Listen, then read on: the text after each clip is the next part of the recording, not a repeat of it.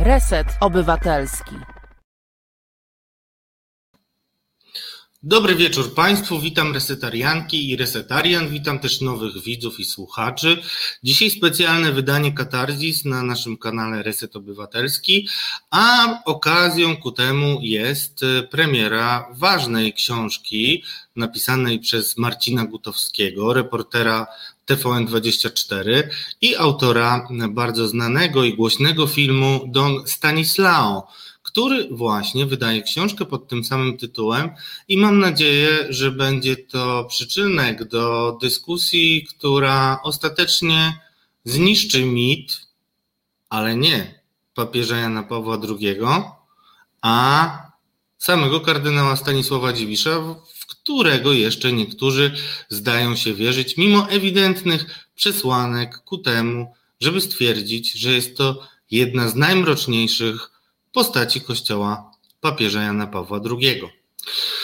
Przechodzimy e, już zaraz e, do tej rozmowy. Zajawię jeszcze drugą godzinę, w której spotkamy się z Batą Grabarczyk z Radia Nowy Świat oraz znanym Wam wszystkim Tomaszem Piątkiem, dziennikarzem śledczym e, prowadzącym audycję na Reset Obywatelski o wiele mówiącym tytule Dochodzenie do prawdy. Tomasz Piątek e, to po godzinie 20, a my już teraz e, bez ceregieli e, przechodzimy do rozmowy z naszym gościem. Dobry wieczór, panie redaktorze, autorze, chciałoby się dziś powiedzieć. Dobry wieczór, szanowny panie redaktorze, kłaniam się. Bardzo dziękuję, że e, zgodził Pan się w tym wyjątkowym, mam nadzieję, dla Pana dniu. Dzisiaj premiera Don Stanislao książki. E, książka, która zrobiła na mnie duże wrażenie. Mm, przede wszystkim jest e, napisana i stworzona według takich starych, utartych reguł dziennikarstwa, które przedstawia fakty i unika komentarzy. Często krytykowałem już taką narrację, ale w w wypadku Don Stanislao muszę to pochwalić, bo tym większy efekt jest, kiedy same fakty mówią o bohaterze, choć chciałbym powiedzieć antybohaterze e, tej książki, której poświęcimy najbliższą godzinę naszej audycji, e, ale zacznę od tego, od czego zaczęła się chyba książka, czyli od e, Pana pracy nad dokumentem. 80-minutowy film dokumentalny Don Stanislao, który mm, bez cienia przesady, mogę powiedzieć, wstrząsnął polską opinią publiczną i wywołał dyskusję nie tylko samej postaci kardynała Stanisława Dziwisza, ale, co jest dla mnie jako dla katolika przykre, ale zniosę to z godnością i nie unikam trudnych pytań, dyskusję o samym pontyfikacie Jana Pawła II, szczególnie pod kątem tuszowania afer pedofilskich, ale także, co pojawia się coraz częściej, różnych wątpliwych co do, jakby to powiedzieć, no, co do skandali finansowych, powiedzmy to po prostu krótko i na temat. Chociaż e, do tych skandali i finansów wrócimy omawiając książkę. E, zacznę od e, pana, panie Marcinie, już niemal rok chyba minął od premiery Don Stanislao i chciałem, żeby pan nam powiedział, mm, bo to była bardzo ważna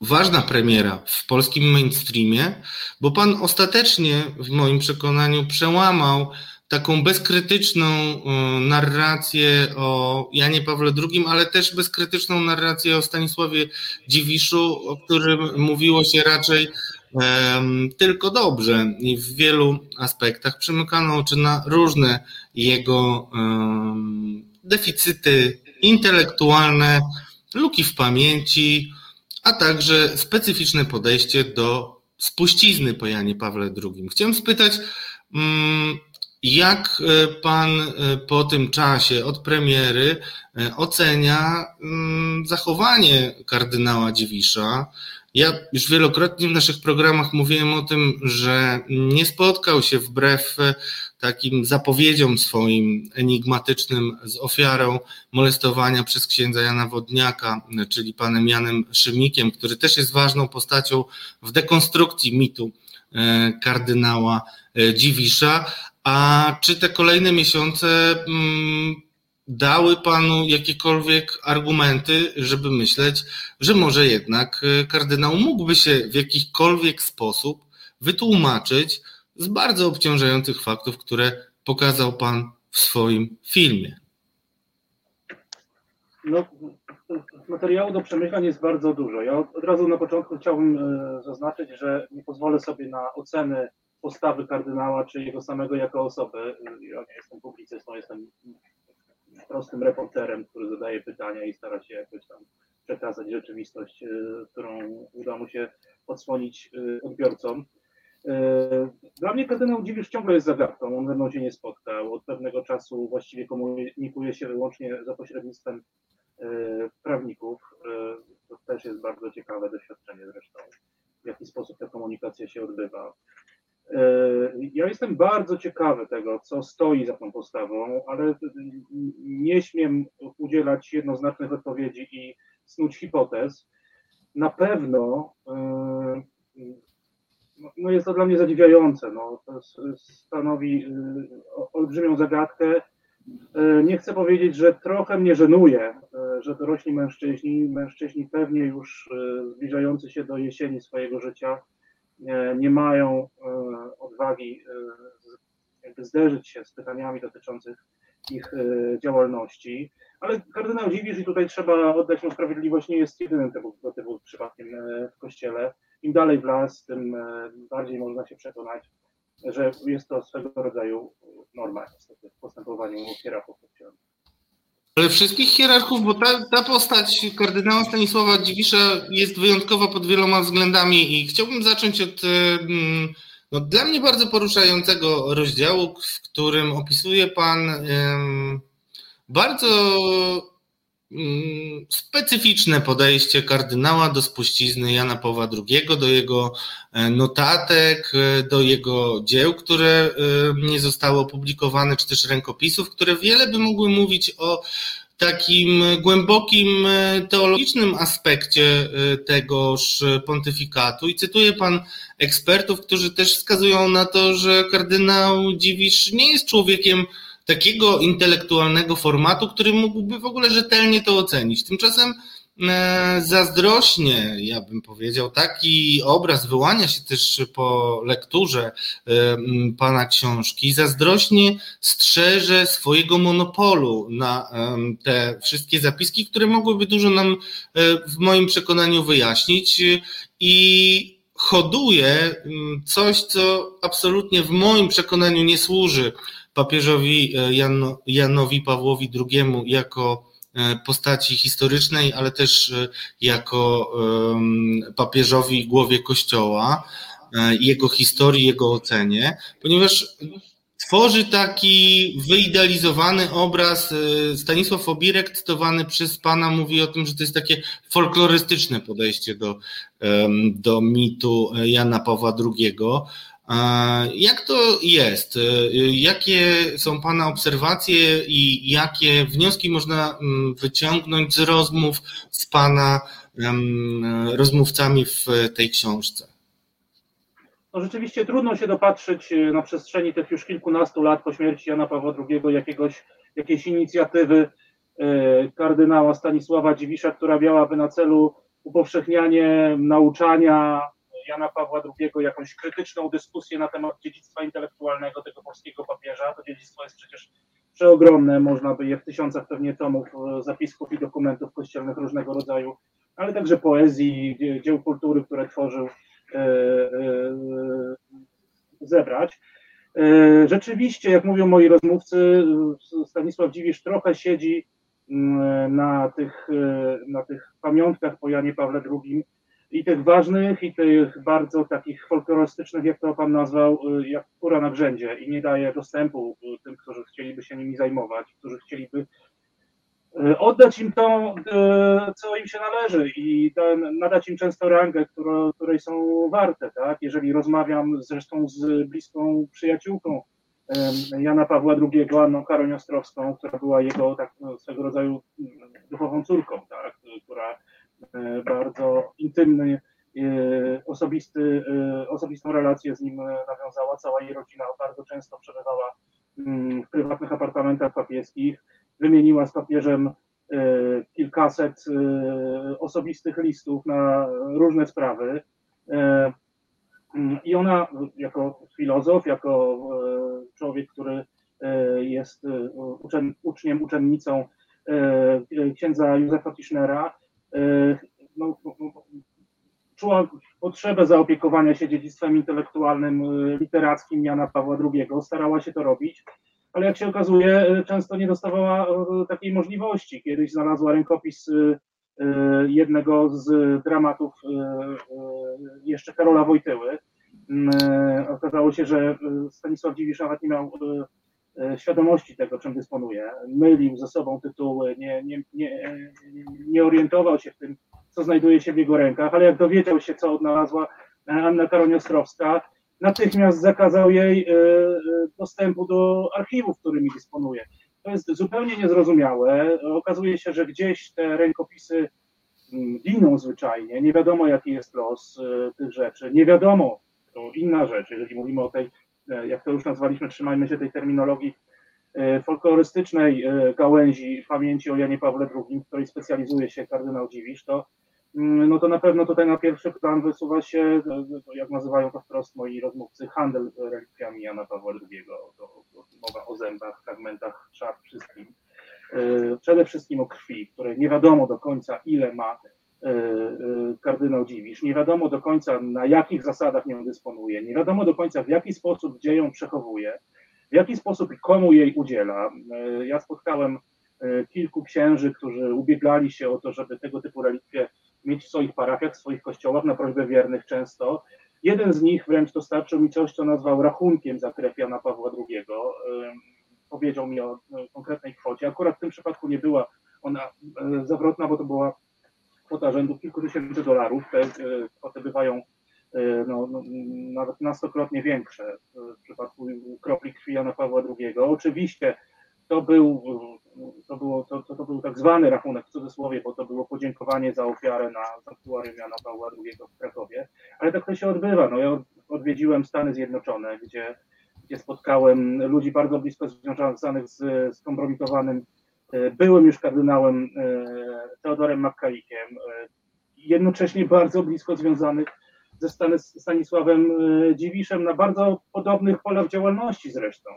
E, ci ludzie też e, otrzymywali od kardynała na różnych zasadach e, krew, a najciekawszą rzecz, jaką odkryłem, to w Waszyngtonie w Narodowym, jeżeli chodzi o te, o te relikwie, w Narodowym Sanktuarium imienia Jana Pawła II, w tymże Waszyngtonie, w którym metropolitą dzięki protekcji i ingerencji osobistej Stanisława Dziwisza, po przyjacielskim liście do niego został właśnie Teodor McCarrick, ten skompromitowany były kardynał, który został ukarany przez Watykan za E, nadużycia seksualne wobec dzieci i wobec podlegających mu kleryków, tam no, nie można mówić o ampułce. E, to jest no, swego rodzaju ampuła z krwią Jana Pawła II. Jakkolwiek no, nie brzmi to niesmacznie, tak to wygląda.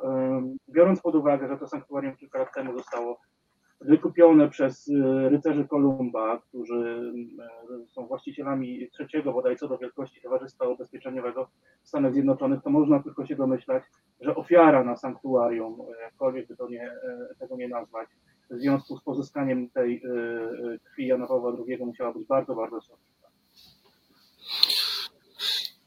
Tych pamiątek, do których dostęp ma jedynie kardynał Dziwisz, pojawia się mnóstwo. Ja przypomnę wszystkim, bo też przypomniałem sobie po lekturze tej książki, że um, zupełnie dla mnie odrażającą decyzją kardynała Dziwisza było sprzeniewierzenie się testamentowi Jana Pawła II, który jasno napisał, że jego notatki prosi, y, żeby spalić. E, tymczasem te notatki później decyzją kardynała Dziwisza i też pewnie można przypuszczać w dość autorskim przeglądzie tych notatek, bo przecież nikt poza kardynałem Dziwiszem nie miał do nich mm, dostępu, mm, te notatki później opublikowano i trudno było od siebie, e, mnie przynajmniej było trudno od siebie e, odrzucić e, takie myślenie, że po prostu kardynał próbuje zarabiać na tym micie. I wiele też jest takich przesłanek, które Pan wskazuje na to, na, na, to wskazujące przesłanki, że kardynał Dziwisz no, kapitalizuje sobie ten dorobek bardziej niż realnie o niego dba. Czy rzeczywiście ma Pan takie wrażenie i jakie fakty, które upublicznia Pan w książce, Pana zdaniem najbardziej na to wskazują? Ja powstrzymam się od mówienia o swoich wrażeniach, jeszcze raz to podkreślę, tak? Mogę Jasne. mówić o tym, co udało się ustalić, ja mówię o swoich wrażeniach. udokumentować i to, co jest pewne, udowodnione. E, tak, rzeczywiście z rozmów ze świadkami tego pontyfikatu, z rozmów z ludźmi, którzy e, znali dobrze tę historię i znali dobrze i znają kardynała Dziwisza, wynika, że do tego mm, kapitalizowania być może, jak tam to nazywa, e, pontyfikatu Jana Pawła II po śmierci papieża, kardynał Dziwisz prawdopodobnie przygotowywał się dość długo i dość długo gromadził różnego rodzaju pamiątki i dość długo przygotowywał się do tego, żeby mieć na te pamiątki monopol.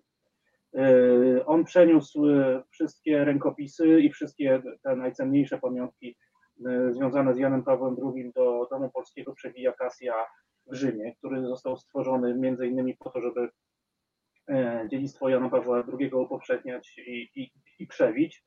Natomiast no, w dużej mierze stał się w pewnym momencie e, takim, no, nazywając rzeczy brzydko i po, po imieniu, takim Pawlaczem, którym e, to co ważniejsze Stanisław Dziwisz najprawdopodobniej e, składował.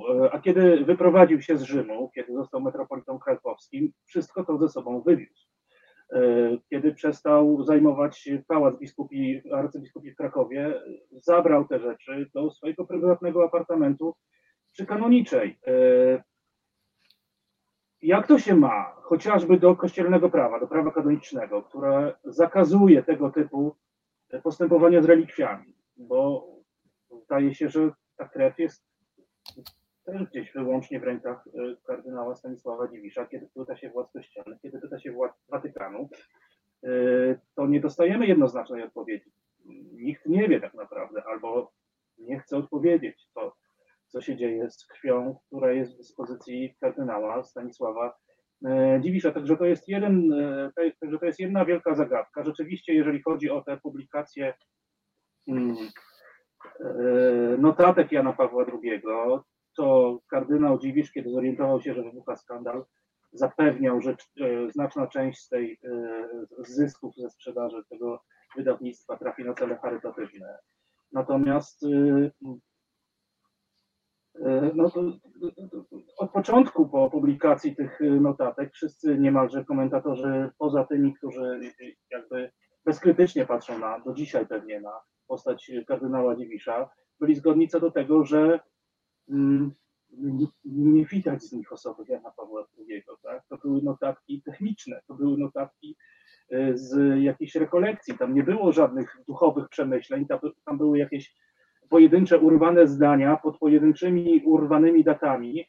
E, I czemu to miało służyć? E, bo nie wydaje się, żeby czemukolwiek, co, co mogłoby popularyzować osobę Jana Pawła II. Tak? Za za tych zapisków go nie widać, jak e, mówią moi rozmówcy. No to więc trudno jakby uniknąć takiego mm, często powtarzanego mm, oskarżenia pod kątem kardynała Dziwisza, że zrobił to ze względów głównie finansowych, bo na pewno to nie utrwala w żaden sposób e, spuścizny, szczególnie intelektualnej i teologicznej.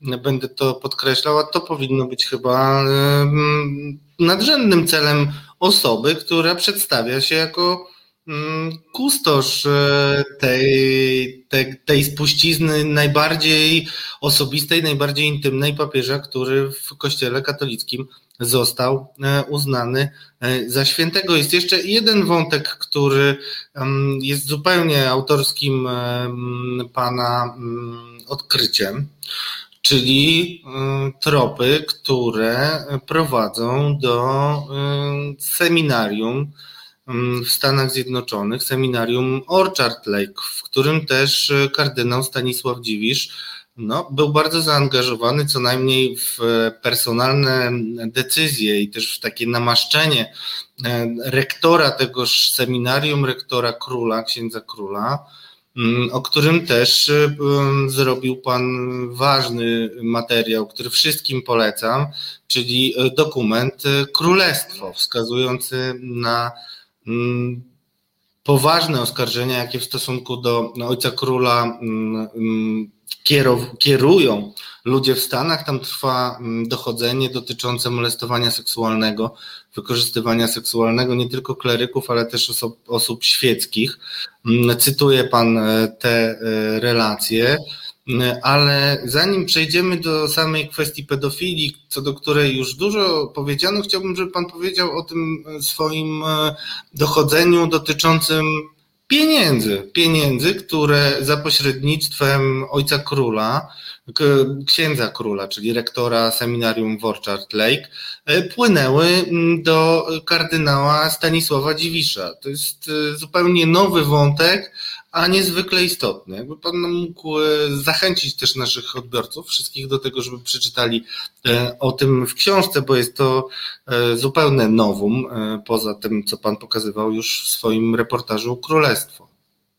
Te pieniądze płynęły ze Stanów Zjednoczonych do Krakowa kilkoma różnymi kanałami za pośrednictwem księdza Króla, o którym ksiądz kardynał Dziwisz mówi, że go zna, ale niespecjalnie on pobywał w Krakowie i, i, i tyle. Tymczasem y, no, fakty temu przeczą. Zdaje się, że byli w dosyć y, dobrych i są w dosyć dobrych y, relacjach z nieoficjalnych źródeł od krakowskich księży wiem, że między innymi hospitalizowanego w Krakowie księdza Mirosława Króla odwiedzał e, kardynał Stanisław Dziwisz. W tym samym czasie, kiedy jeden z biskupów leżał w tym samym e, kościele, e, w tym samym szpitalu e, hospitalizowany. Tego biskupa nie odwiedzał, a Mirosława Króla odwiedzał kardynał Dziwisz, ale to dygresja.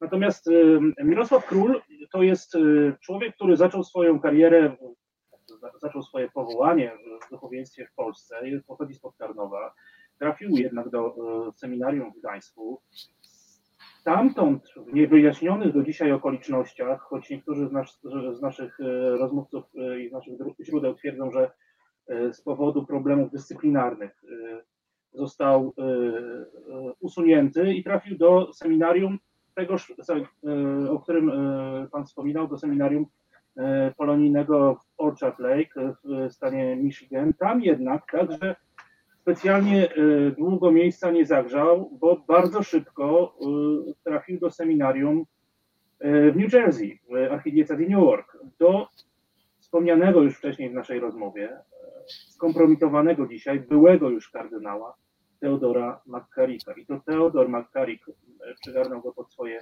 skrzydła. To Teodor McCarrick udzielił Mirosławowi królowi święceń kapłańskich.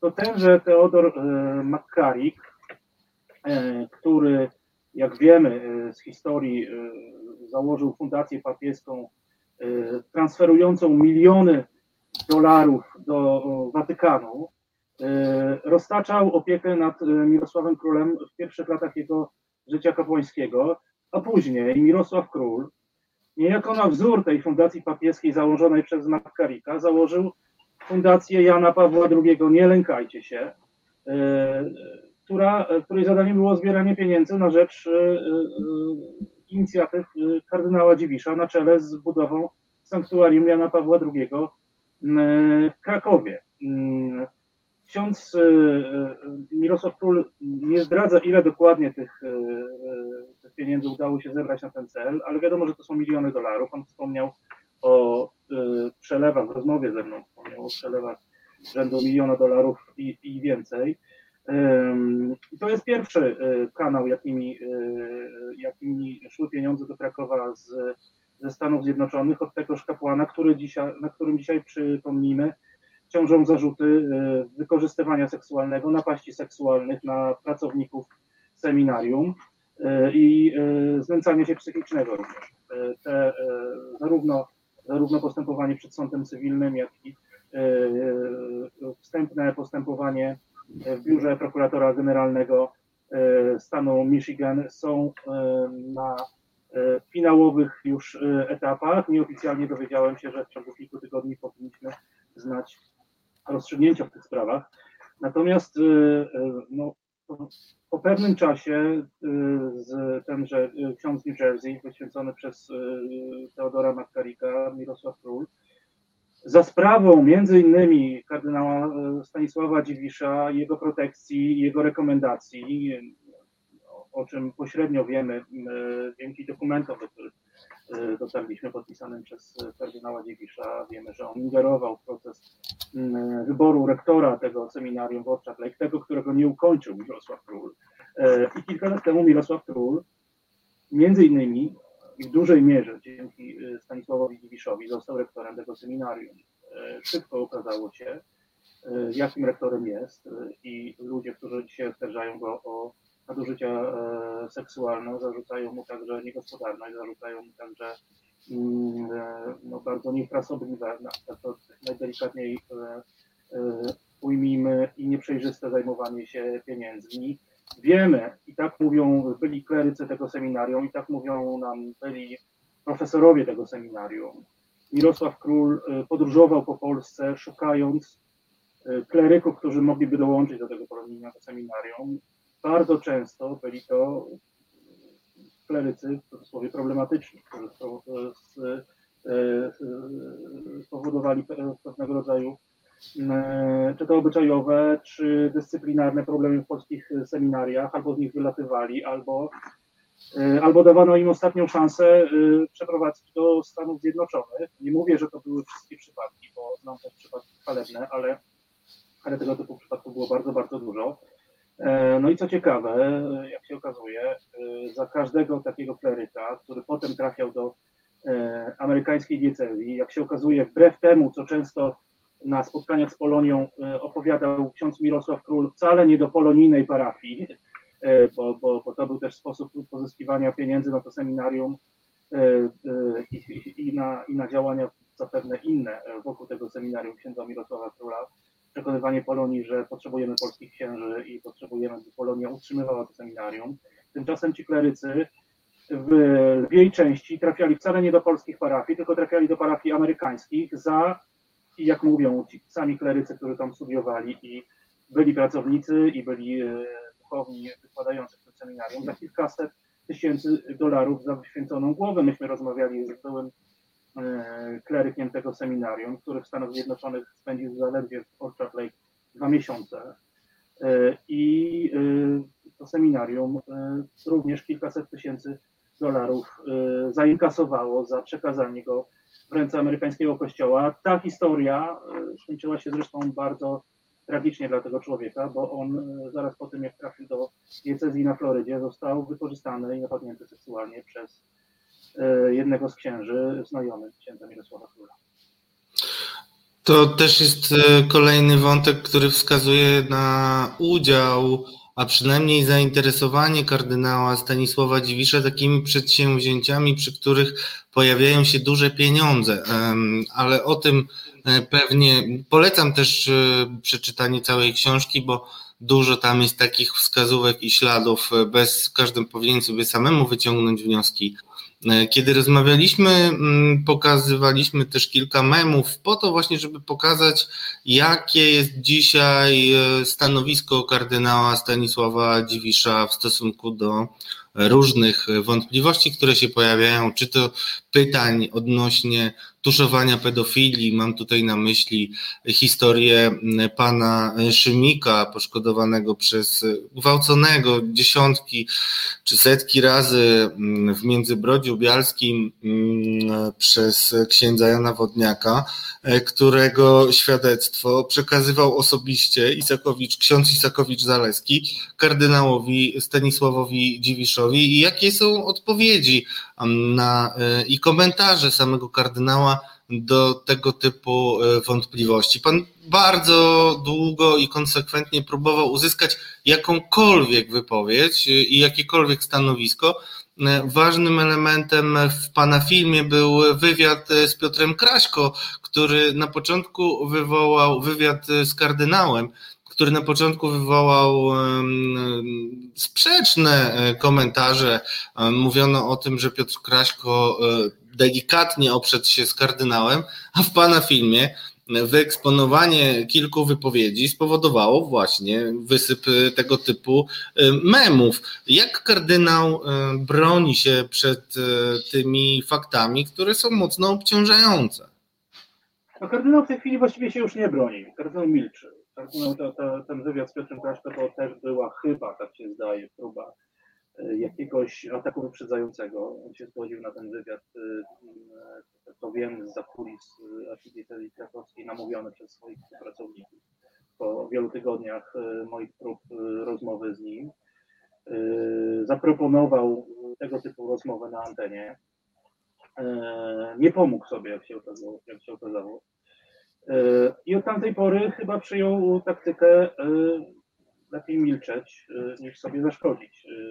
Ale to pytanie, czy, czy w ten sposób sobie pomoże, tak? No, to, to, to już jest tylko pytanie do księdza kardynała Stanisława Dziwisza. Mnie się wydaje, nie tylko jako dziennikarzowi, ale także jako obywatelowi, jako Polakowi, dla, dla którego, tak jak pewnie dla wielu współobywateli y, Jan Paweł II i cała jego historia nie jest sprawą obojętną, y, że zwyczajnie y, no, powinniśmy liczyć na to, że osoba, która była tak blisko Jana Pawła II i osoba, która deklaruje, że tak jej zależy na ocaleniu dobrej pamięci polskich papieżu, będzie miała odwagę i będzie w stanie zderzyć się po prostu z pytaniami, które funkcjonują już od jakiegoś czasu, na pewno od miesięcy w przestrzeni publicznej jak na razie te pytania trafiają różnie. Ja przypomnę, że e, przygotowując e, reportaż dla TVN24 e, przedstawiłem kardynałowi po wielu próbach nieudanych rozmowy i no, nazywając rzeczy po imieniu ucieczki z jego strony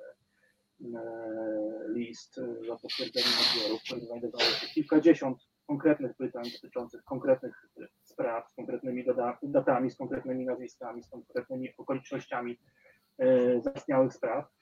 E, no i do dzisiaj się nie doczekałem odpowiedzi. Kilka dni temu spotkałem się z Januszem Szymikiem. E, mm, minął we wrześniu rok od deklaracji publicznej, pierwszej z publicznych deklaracji kardynała Stanisława Dziwisza, że na pewno spotka się z Januszem Szymikiem i do tej pory się nie spotkał i do tej pory nie skontaktował się z tą ofiarą księdza Jana Wodniaka. Jak się okazuje, księdza Jana Wodniaka, choć mm, kardynał Giewicz temu zaprzecza, e, bliskiego znajomego, co najmniej bliskiego znajomego, tak e, Stanisława Dziwisza sprzed e, wielu, wielu lat.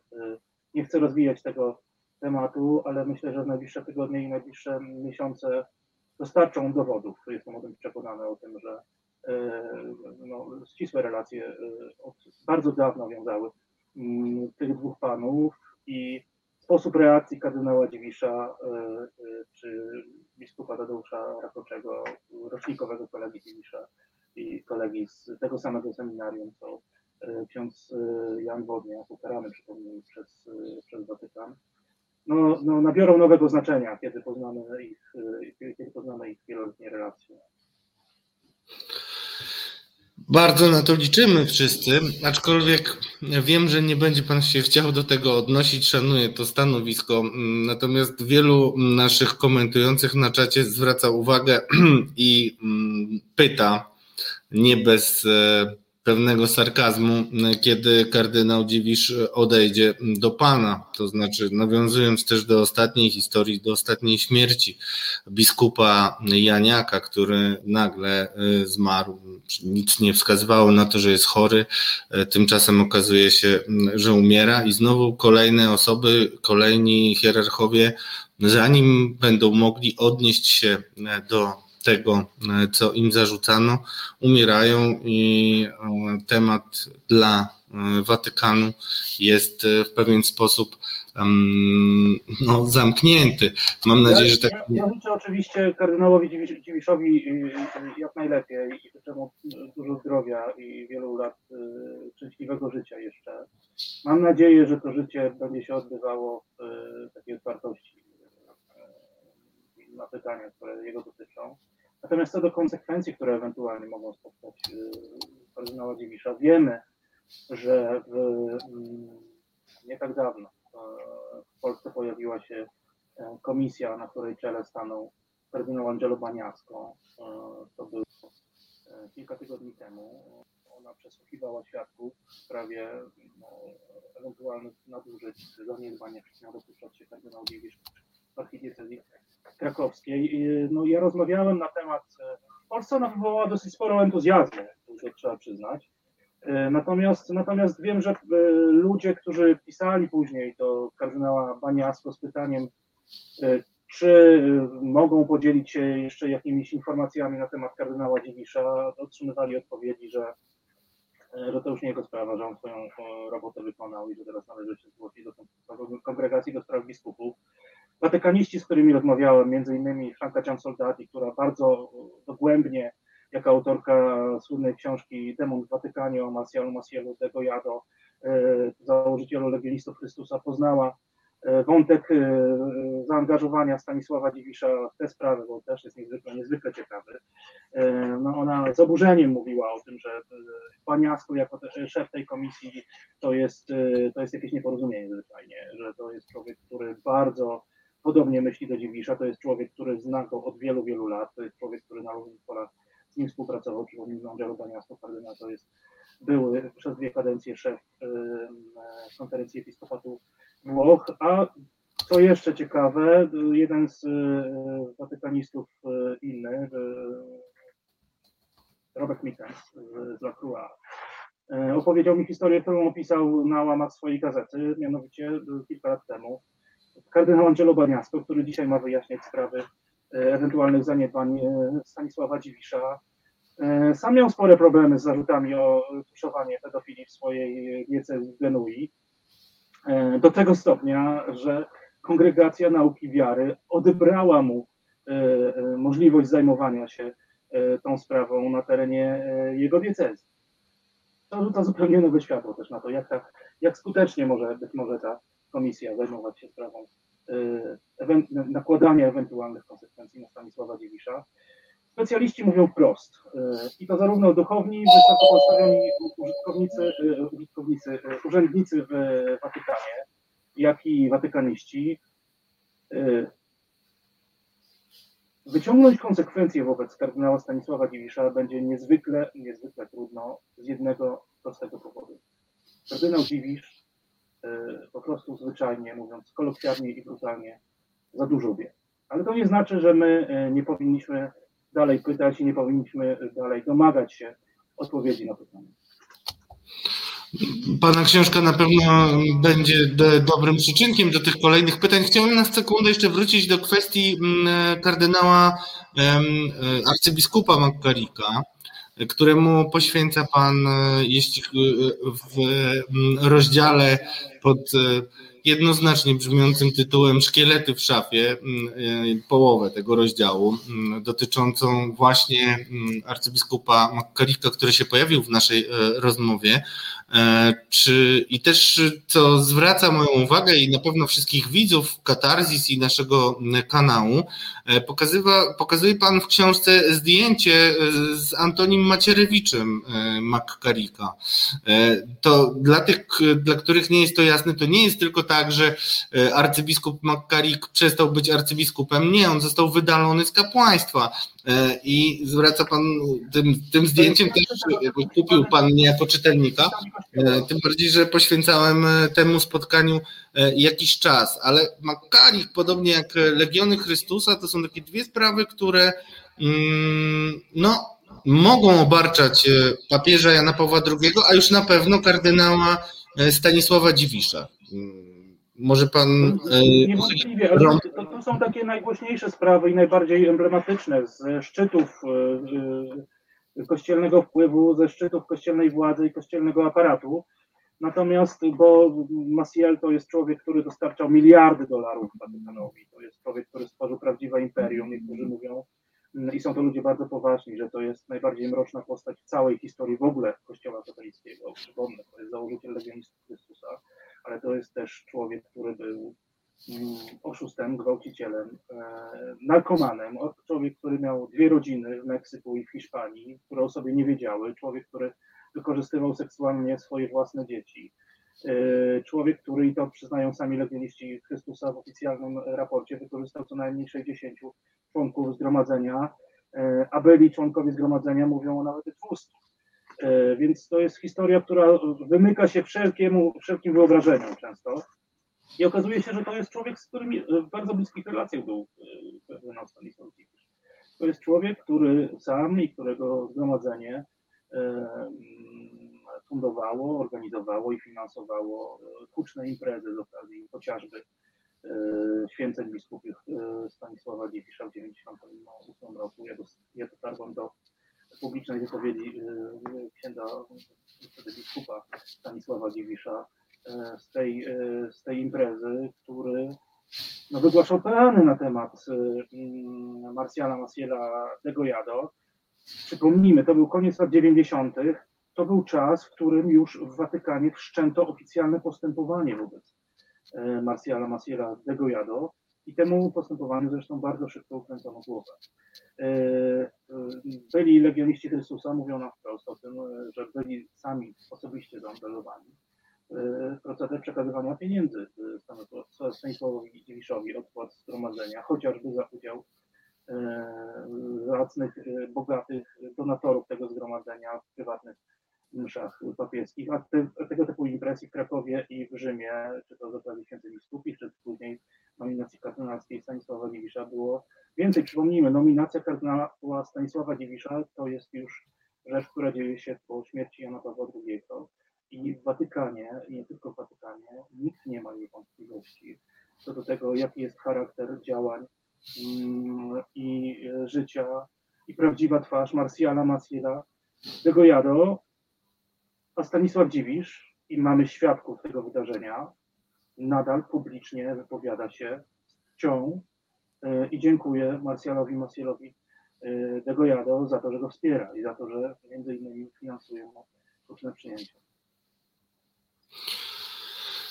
Jeszcze na koniec, e, jako mm, podsumowanie mm, poniekąd naszej rozmowy, to chciałbym Pana spytać, czy zgodziłby się Pan mm, z takim stanowiskiem, że arcybiskup Stanisław Dziwisz jest dzisiaj największym problemem w dyskusji o Janie Pawle II. Przynajmniej jeśli chodzi o te kwestie ewentualnego tuszowania pedofilii, czy też przymykania e, oka e, przez e, papieża na złe, na, na informacje absolutnie dyskwalifikujące wielu kapłanów. I tutaj z Makkarikiem polecam wszystkim zasięgnięcie, sięgnięcie do raportu, który Watykan opublikował też jeśli chodzi o Makarika, zwraca moją uwagę to, że w raporcie wskazują się, wskazuje, znalazły się informacje, które wskazują na to, że mógł mieć kontakty e, o jednoznacznym charakterze z KGB, ale o tym e, będziemy rozmawiać e, jeszcze w kolejnych programach. Natomiast chciałem spytać, czy, czy to nie jest trochę tak, czy to nie jest. Hmm, dramat tej sytuacji, że tym, który mógłby, gdyby był intelektualnie sprawny i też czysty, bym powiedział kolokwialnie, mm, czyli kardynał Dziwisz, ten, który mógłby jednoznacznie uciąć spekulacje dotyczące roli Jana Pawła II jest właśnie źródłem największych problemów e, przy dyskusji o ewentualnym, ewentualnej odpowiedzialności papieża za wszystkie mm, skandale pedofilskie, mm, które miały miejsce w czasie jego pontyfikatu. Ja jeszcze kilka miesięcy temu, jeszcze rok temu, kiedy przygotowywałem e, reportaż, e, film dokumentalny dla TVN24 Pan Stanisław, byłbym bliski potwierdzenia tej hipotezy, że największym problemem dzisiaj dla pamięci o Janie Pawle II jest kardynał Dziwisz, który być może ze złej woli, być może chcąc ratując, y, ratować własną skórę, być może trochę z nieumiejętności, z powodu własnych ograniczeń, poruszając się trochę jak słoni w składzie porcelany w tej tematyce, szkodzi zwyczajnie y, dobrej pamięci, zasłużonej dobrej pamięci Jana Pawła II.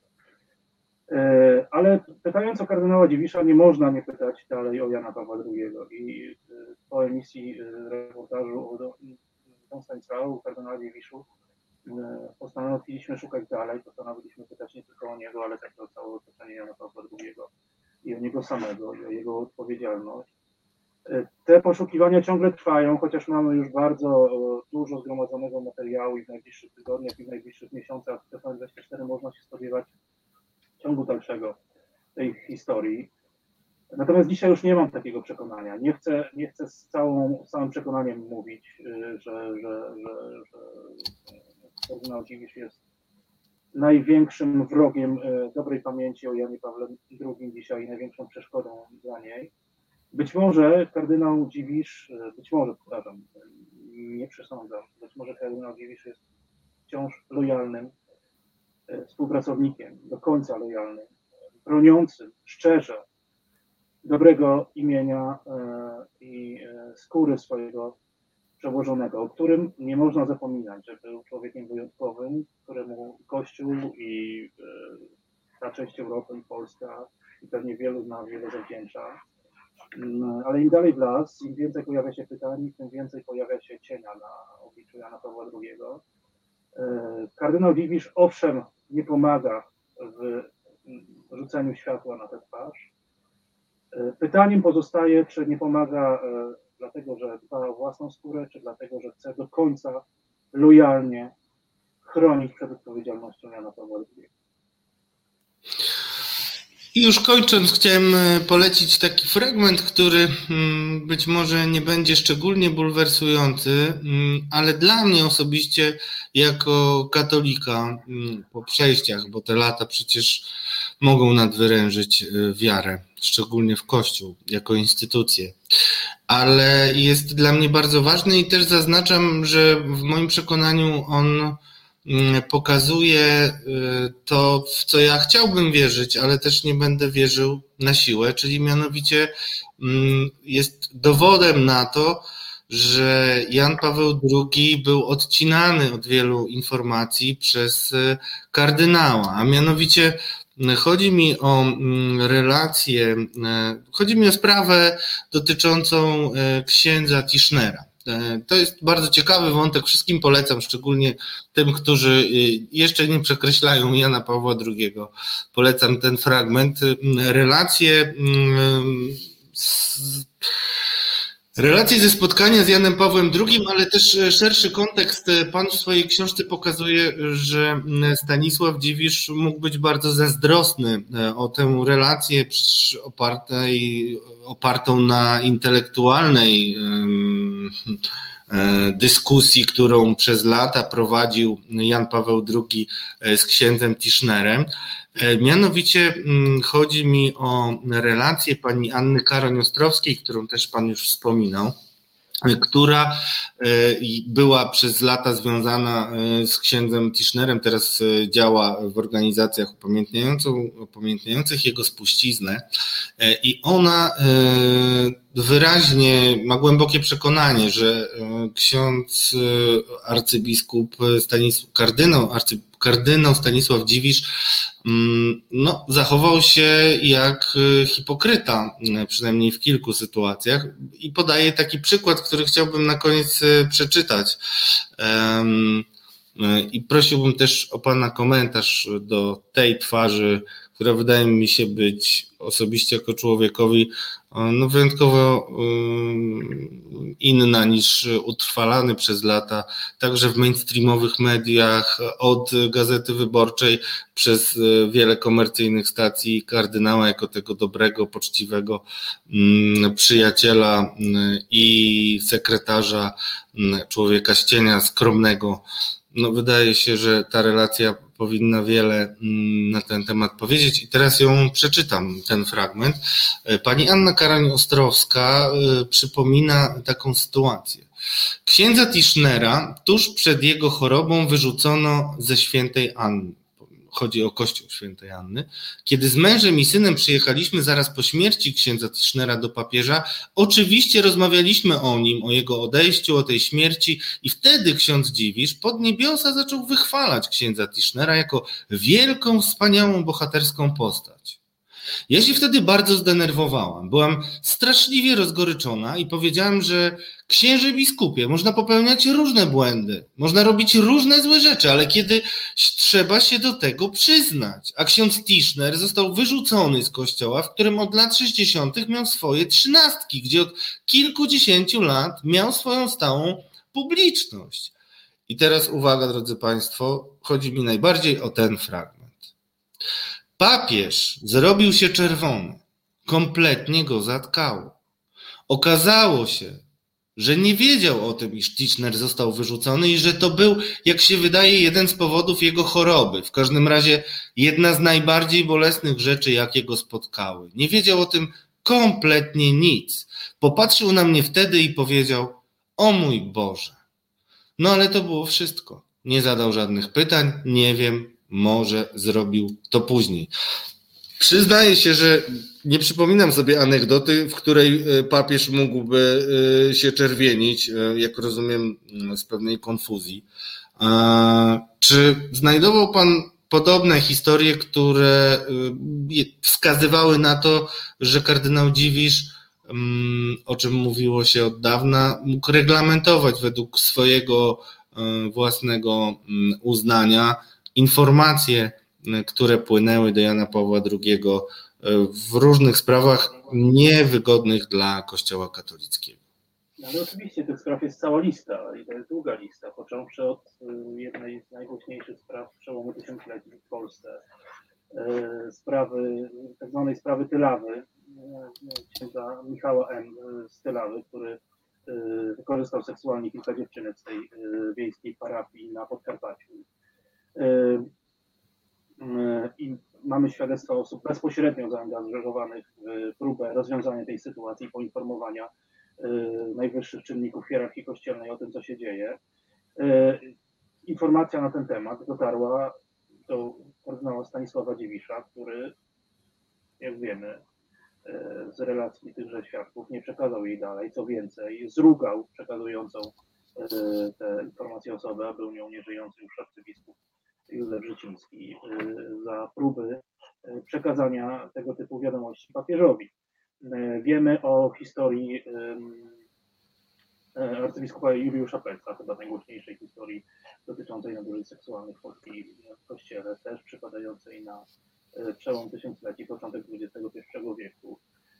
I wiemy, że wiemy to od dzisiejszego profesora Tomasza Polaka, dawniej księdza profesora Tomasza Węcławskiego, który był jedną z osób zaangażowanych w próby poinformowania papieża, w próby rozwiązania sytuacji poznańskiej, sytuacji arcybiskupa Juliusza Pelca, że osobiście rozmawiał z e, wówczas arcybiskupem e, Stanisławem Dziwiszem, który zabronił mu podczas spotkania z papieżem poruszania tematu e, historii Juliusza Peca. Inna rzecz, że z innych źródeł wiemy, że sprawę Peca znano od e, lat w kiedy e, wybuchał skandal w Poznaniu. Zapewne nie tylko Stanisław Dziwisz, ale także Jan Paweł II doskonale zdawali sobie sprawę, e, z kim mają do czynienia i kogo nominować na metropolitę poznańskiego. Ale to pewnie już temat na inną rozmowę. I zapraszam do TVN24 w ciągu dwóch tygodni bardzo mocno rozwiniemy e, także temat tego, mm, co wiedział e, Watykan i co wiedział sam Jan Paweł II w sprawie Juliusza Peca. Cóż, pozostaje mi przyłączyć się e, do tego zaproszenia. Bardzo gratuluję mm, autorowi, gratuluję rzetelnej i mm, na chłodno opowiedzianej historii kardynała. Liczę na to, że kolejne publikacje przybliżą nas do tego wezwania, by stanąć w prawdzie. A pocieszę się też z Państwem, e, znaczy podzielę się z Państwem i też cieszy mnie to bardzo informacją, że spoglądałem w międzyczasie na listę bestsellerów Empika i w kategorii Litera Faktów. W pierwszym dniu e, książka e, Marcina Gutowskiego Don Stanislao, druga twarz kardynała Dziwisza, znalazła się na 11 miejscu, co e, jest doskonałym początkiem i życzę dużej sprzedaży i dużej dyskusji przede wszystkim na temat faktów, które Pan opisał. Dziękuję bardzo za wizytę w Katarzis. Zapraszam w kolejnych okazjach te dwa tygodnie i arcybiskup Juliusz Pec. Y, mm, I nie cieszę, cieszę się bardzo, że Pan y, się podjął tego tematu. Uważam, że wiele jest jeszcze do powiedzenia i wielokrotnie o tym mówię.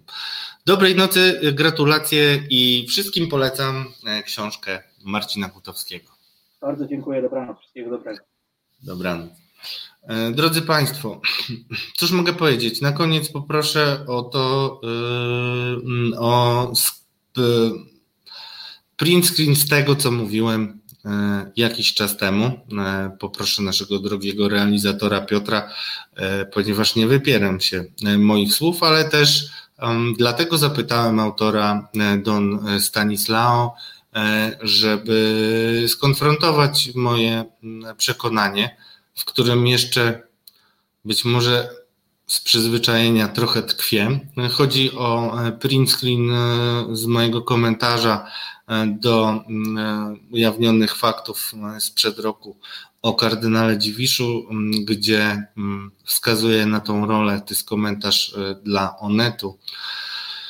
Komentuję tam, jak sam osobiście podchodzę do mitu Jana Pawła II i do kardynała e, Stanisława Dziwisza. E, jestem przekonany, że dramatyczne dla mitu a być może realnego przedstawienia pontyfikatu Jana Pawła II jest właśnie to, że kardynał Dziwisz jest tą osobą, która mogłaby powiedzieć na ten temat najwięcej, a w moim przekonaniu, jak pokazywał mm, też e, nasz rozmówca, w moim przekonaniu, e, przytaczając fakty zebrane w książce Don Stanislao, mm, jest osobą w moim przekonaniu głęboko skompromitowaną i bez należytej reakcji. W moim przekonaniu jedynej słusznej, czyli ukaraniu za wiele grzechów kardynała, Kościół będzie dalej staczał się po równi pochyłej. To jest y, przykra, ale zasłużona konstatacja moja do tej sprawy. Także, mm, drodzy Państwo, mam nadzieję, że wszyscy wyrobicie sobie własne zdanie. Y, czytam komentarze na forum i nie mam y, żadnych wątpliwości, że y, podzielacie moją opinię o kardynale, ale też bardzo Was proszę, żebyście powstrzymali się od ostatecznych diagnoz Jana Pawła II. Nie dlatego, że będę uparcie i wbrew faktom bronił papieża, ale dlatego, że przy daleko idących sądach powinniśmy opierać się na faktach, a nie tylko na y, przekonaniach i spekulacjach, a też w moim przekonaniu zniszczenie mitu, nie mitu, zniszczenie historii opowiadanej mm, o Janie Pawle II mm, nie będzie po pierwsze dobre y, dla Polski, ale też uważam, że wobec takiej, a nie innej sytuacji dobrze by było, żeby to właśnie Polacy rozprawili się z wieloma wątpliwościami doty, doty, dotyczącymi Jana Pawła II, żeby to z Polski przyszła taka krytyka, bo to będzie wzmacniać nas jako, nas jako mm, naród, y, który potrafi realnie odpowiedzieć na to, o czym mówił Jan Paweł II, czyli potrafi stanąć w prawdzie. I to tym, mam nadzieję, dla niektórych optymistycznym przesłaniem chciałem zakończyć tę część naszego programu. Poproszę o chwilę muzyki, podczas której zbiorę myśli i zaproszę Was już potem do rozmowy o tym, co jest największym deficytem w polskich mediach. Znudzeni mainstreamowymi newsami? Czas na reset obywatelski. Zaangażowane dziennikarstwo. Witam serdecznie. Nazywam się Radosław Gruca, a to jest Katarzis na kanale Reset Obywatelski. Przechodzimy do drugiej części naszej rozmowy, a zanim ta rozmowa się odbędzie, mm, mm, słowo wstępne od wiceredaktora naczelnego, czyli mojej skromnej osoby. Przypominam Wam, że jesteście odbiorcami, słuchaczami i widzami kanału, który utrzymuje się dzięki Waszym datkom, dzięki temu, że y, ciągle nas wspieracie konsekwentnie i od y, niemal roku, już niedługo urodziny, a także mm, nowy y, początek wielu rzeczy, o których mm, zapowiadam enigmatycznie na razie, o których więcej powie Wam na pewno wkrótce redaktor naczelny Marcin e, Ceniński. Mm, będziemy się dalej rozwijać. Chciałem Wam podziękować za zrzutkę mm, na budowę nowego domu resetu. On wygląda coraz porządniej. Mam nadzieję, że stanie się centrum nowego, e, bardziej mm, nieprzejednanego i bezkompromisowego dziennikarstwa niż mamy to obecnie widoczne w sieci. Dlatego wszystkich Was zachęcam do tego, żebyście nas wspierali, żebyście wspierali naszą zrzutkę, e, uczestniczyli też e, w programach patronackich za pośrednictwem Patronite i bardzo dziękuję Wam za Waszą obecność. Poproszę też Was o udostępnienie dzisiejszej audycji, bo chciałbym, żeby stała się początkiem dyskusji o tym, czym jest reset, po co go powołaliśmy i dlaczego. Wypruwamy sobie żyły, żeby nam się rozrastał, poszerzał zasięgi, a także przede wszystkim budował nowy rodzaj dyskusji o tym, czym są rządy obecnej ekipy dla naszej Polski, dla naszego kraju i naszego państwa. Drodzy Państwo, teraz przechodzimy już do naszych drogich gości, e, a naszymi gośćmi są dzisiaj, drodzy Państwo, Beata Grabarczyk, dziennikarka. Dobry wieczór. Radio Nowy Świat. Dobry wieczór, Beato. Oraz e, Tomasz Piątek, dziennikarz śledczy, autor dwóch bestsellerów i też laureat wielu dziennikarskich nagród. Tomasz Piątek, prowadzący swój autorski program w poniedziałki o godzinie 19 w resecie. Program Dochodzenie do Prawdy. Dobry wieczór, Tomaszu. Dobry wieczór. E, e, witam Was bardzo. Się cieszę, że Was widzę, Beato. Latku, ja też się bardzo cieszę. Dzięki. Od razu poprawię dochodzenie prawdy, bo dochodzi do prawdy prezes Kaczyński od lat, a my dochodzimy prawdy. Ja, ja bym chciała też wprowadzić małe sprostowanie. Otóż Tomek jest autorem więcej niż dwóch bestsellerów, mam wrażenie. No, bardzo się cieszę. Poprawiajcie mnie, ile wlezie, szczególnie e, na, e, na tym polu. E, to, zale to zależy od definicji bestsellera. No tak, to prawda. Drodzy moi, drodzy słuchacze i drodzy goście.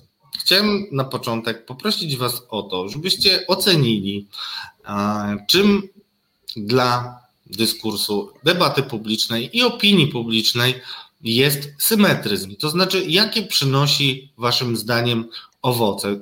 Dla tych, którzy nie mają przemyślanej tej kwestii, um, pozwolę sobie powiedzieć, że symetryści, tak zwani, to dziennikarze, którzy um, od siebie, nazwę to, bagatelizują mm, niszczący wpływ obecnej ekipy rządzącej na e, Polskę, przypominając, że przecież e, wprawdzie faktycznie PiS obciążają rozmaite grzechy, ale przecież Platforma Obywatelska i generalnie poprzednicy, poprzednie ekipy rządzące wcale nie były pod tym względem inne. Droga Beato, jak ty podchodzisz do e, takiej, ja bym powiedział, tezy, bo ona e, tylko zmienia się pod kątem różnych przypadków, ale ciągle wybrzmiewa u wielu e, dziennikarzy, mam nadzieję, że szczerze wykonujących swoją pracę. Wiesz co, ja myślę, że to nie jest teza, tylko to jest postawa.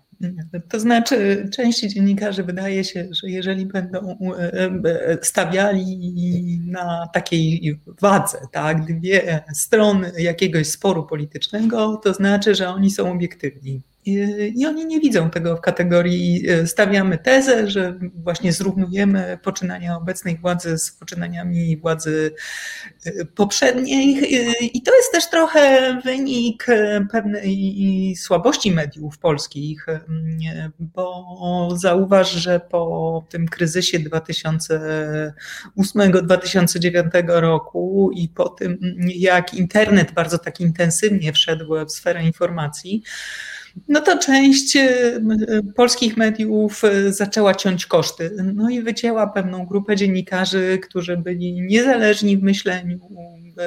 Gazety powycinały działy śledcze, bo były bardzo, bardzo drogie w utrzymaniu, ponieważ nie było tak, że jak dziennikarza się wypuszczało w tak zwane miasto, to on przychodził za dwie godziny, przynosił tekst i ten tekst można było wrzucić na stronę, a potem dać to do gazety, tylko chodził za tym swoim tematem i chodził i chodził. I później jak się liczyło wydajność pracy takiego dziennikarza w stosunku do, mm, do tego, ile on zarabiał, jakich kosztów potrzebuje, jakie koszty tworzył, no to to się zupełnie gazetom nie opłacało. W związku z tym te działy śledcze wszystkie zostały polikwidowane, a do mediów wpłynęła taka grupa bardzo młodych, ambitnych, chętnych do pracy y, no, takiego narybu dziennikarskiego. Ja ich rozumiem też taka była.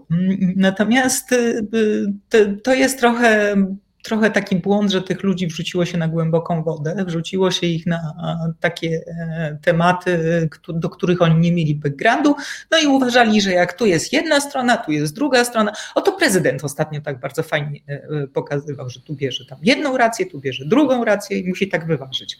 No i właśnie stąd się wziął ten symetryzm, żeby ta waga tak stanęła na zerze, przynajmniej żeby dziennikarz był usprawiedliwiony, bo on stoi na tym zerze i nie opowiada się po żadnej ze stron i jak ktoś robi źle, no to temu, który mówi, no ci robią źle, no to ten dziennikarz powie, a, ale wy też robiliście źle.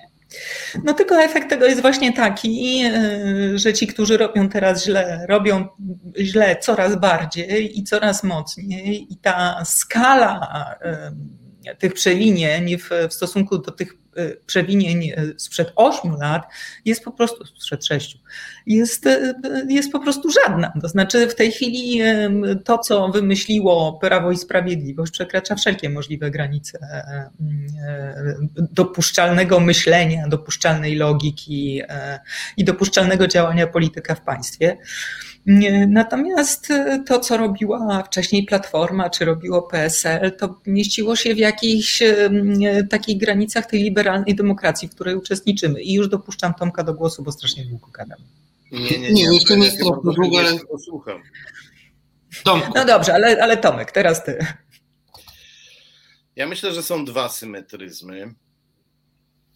E, pierwszy symetryzm to jest symetryzm naiwności, lenistwa, ospałości. To jest, e, to jest taka dziecinna reakcja na to, co się stało, która polega na tym, że udajemy, że to się nie stało i że nadal żyjemy w tym bezpiecznym świecie sprzed 2014 roku, sprzed afery taśmowej, nawet sprzed 2010, być może sprzed tej gigantycznej operacji, jaką było rozpętanie histerii smoleńskiej, e, histerii teorii spiskowych, tych opowieści, które zaczęły nas, e, nas dzielić. I no i tutaj jest bardzo trudno z, z ludźmi, którzy prowadzą coś takiego prowadzą, jakby, którzy przyjmują taką postawę, jest bardzo trudno dyskutować, no bo oni bo wtedy nie, to, to nie jest rozmowa o faktach i wnioskach, to, e, to nie jest rozmowa na argumenty, to jest rozmowa o emocjach. Ci ludzie chcą czuć się bezpiecznie i nie wymyślili ciągle jeszcze lepszego sposobu e, na to, żeby poczuć się trochę bezpieczniej niż ten prastary sposób, jakim jest wsadzanie głowy w piasek co jest zawsze niebezpieczne, a na wojnie jest bardzo niebezpieczne. My niestety jesteśmy na wojnie. I tu się oczywiście pojawia pytanie, czy są takie grupy, czy, czy znane są z historii przypadki, że całe wielkie grupy ludności e, wolały e, zginąć niż zacząć myśleć. No niestety tak było. No, nawet starożytny Rzym jest niezłym przykładem e, totalnej demoralizacji. Elity starożytnego Rzymu uwielbiały eksportować problemy i zrzucać je na innych, prawda? Niech niewolnicy na nas pracują, niech e, barbarzyńcy, których werbujemy, nas bronią przed innymi barbarzyńcami, no i ci barbarzyńcy, których zwerbowali, roznieśli ich później na, na mieczach. Tak się skończył starożytny Rzym i tu, tu historia się lubi powtarzać. E, mm, są osoby, które jakby idą z tym nurtem, choć mają pewną świadomość grozy sytuacji, ale i one, jakby to powiedzieć, mają oczy szeroko zamknięte. To znaczy, one wiedzą, że jest źle, ale ciągle się na siłę przekonują, że jednak można robić po staremu. E, e, I to budzi chwilami, to ich samo zaparcie może budzić pewną, pewną sympatię albo przynajmniej empatię. Myślę tutaj na przykład o Szymonie Jadczaku, który jest odważnym człowiekiem, a mimo to no, w sposób E, nie tylko skandaliczny, ale absurdalny postanowił zrównać Tuska z Morawieckim. E, z tego powodu, że obaj przepisali e, swoje działki na rząd. No tak, tak. No, ale wiecie co, mi się parę razy w życiu zdarzyło, przepraszam, zwymiotować. Na przykład myślę, że Morawieckiemu też. I to nie znaczy, że ja jestem jak Morawiecki. E, myślę tutaj na przykład o e, Jacku Nizinkiewiczu, którego znam, szanuję, lubię. Wiem, że on jest dobrze poinformowanym człowiekiem i wiem, że on jest zupełnie szczery w tym, co robi. Ja mam wrażenie, że on e, robi taki, że w jego przypadku to jest jakiś taki trochę szalony eksperyment, to co on robi. Uda, udawajmy, jesteśmy na wojnie, udawajmy, że pijemy herbatę i gramy w szachy. Trochę takie mam wrażenie to budzi pewien podziw, no ale nie jest to, jakby to powiedzieć, postawa, która dobrze e, rokuje, e, e, która dobrze rokuje na przyszłość, niestety. No i jest drugi symetryzm, moim zdaniem znacznie gorszy, choć być może e, z takimi symetrystami jest łatwiej rozmawiać, co nie znaczy, że, e, że oni są fajniejsi.